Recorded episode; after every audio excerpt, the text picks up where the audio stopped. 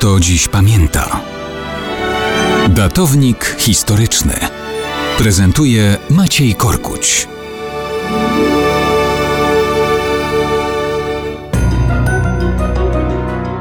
Objawiła nam się zima jak za dawnych czasów i stojący na plantach w Krakowie król Jagiełło otrzymał dużą czapę ze śniegu na swojej koronie. To prezent chwilowy, ale mało kto dziś pamięta, że Jagiełło ma również prezent na stałe.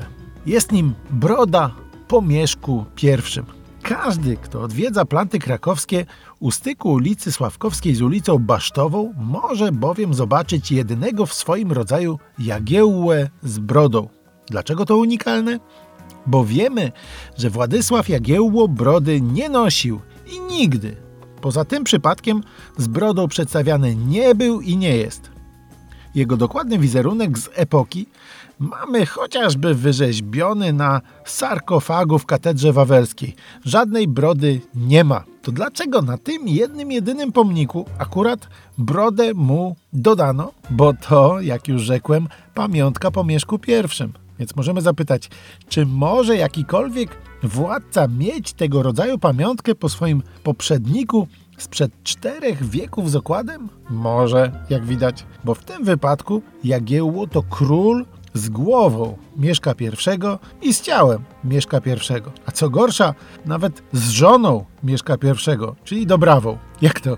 Jagiełło z Dobrawą? No nie, no tutaj również ta Dobrawa jest Jadwigą. A właściwie Jadwigą z głową Dobrawy i z ciałem Dobrawy. Na szczęście w tym wypadku nie ma problemu z brodą.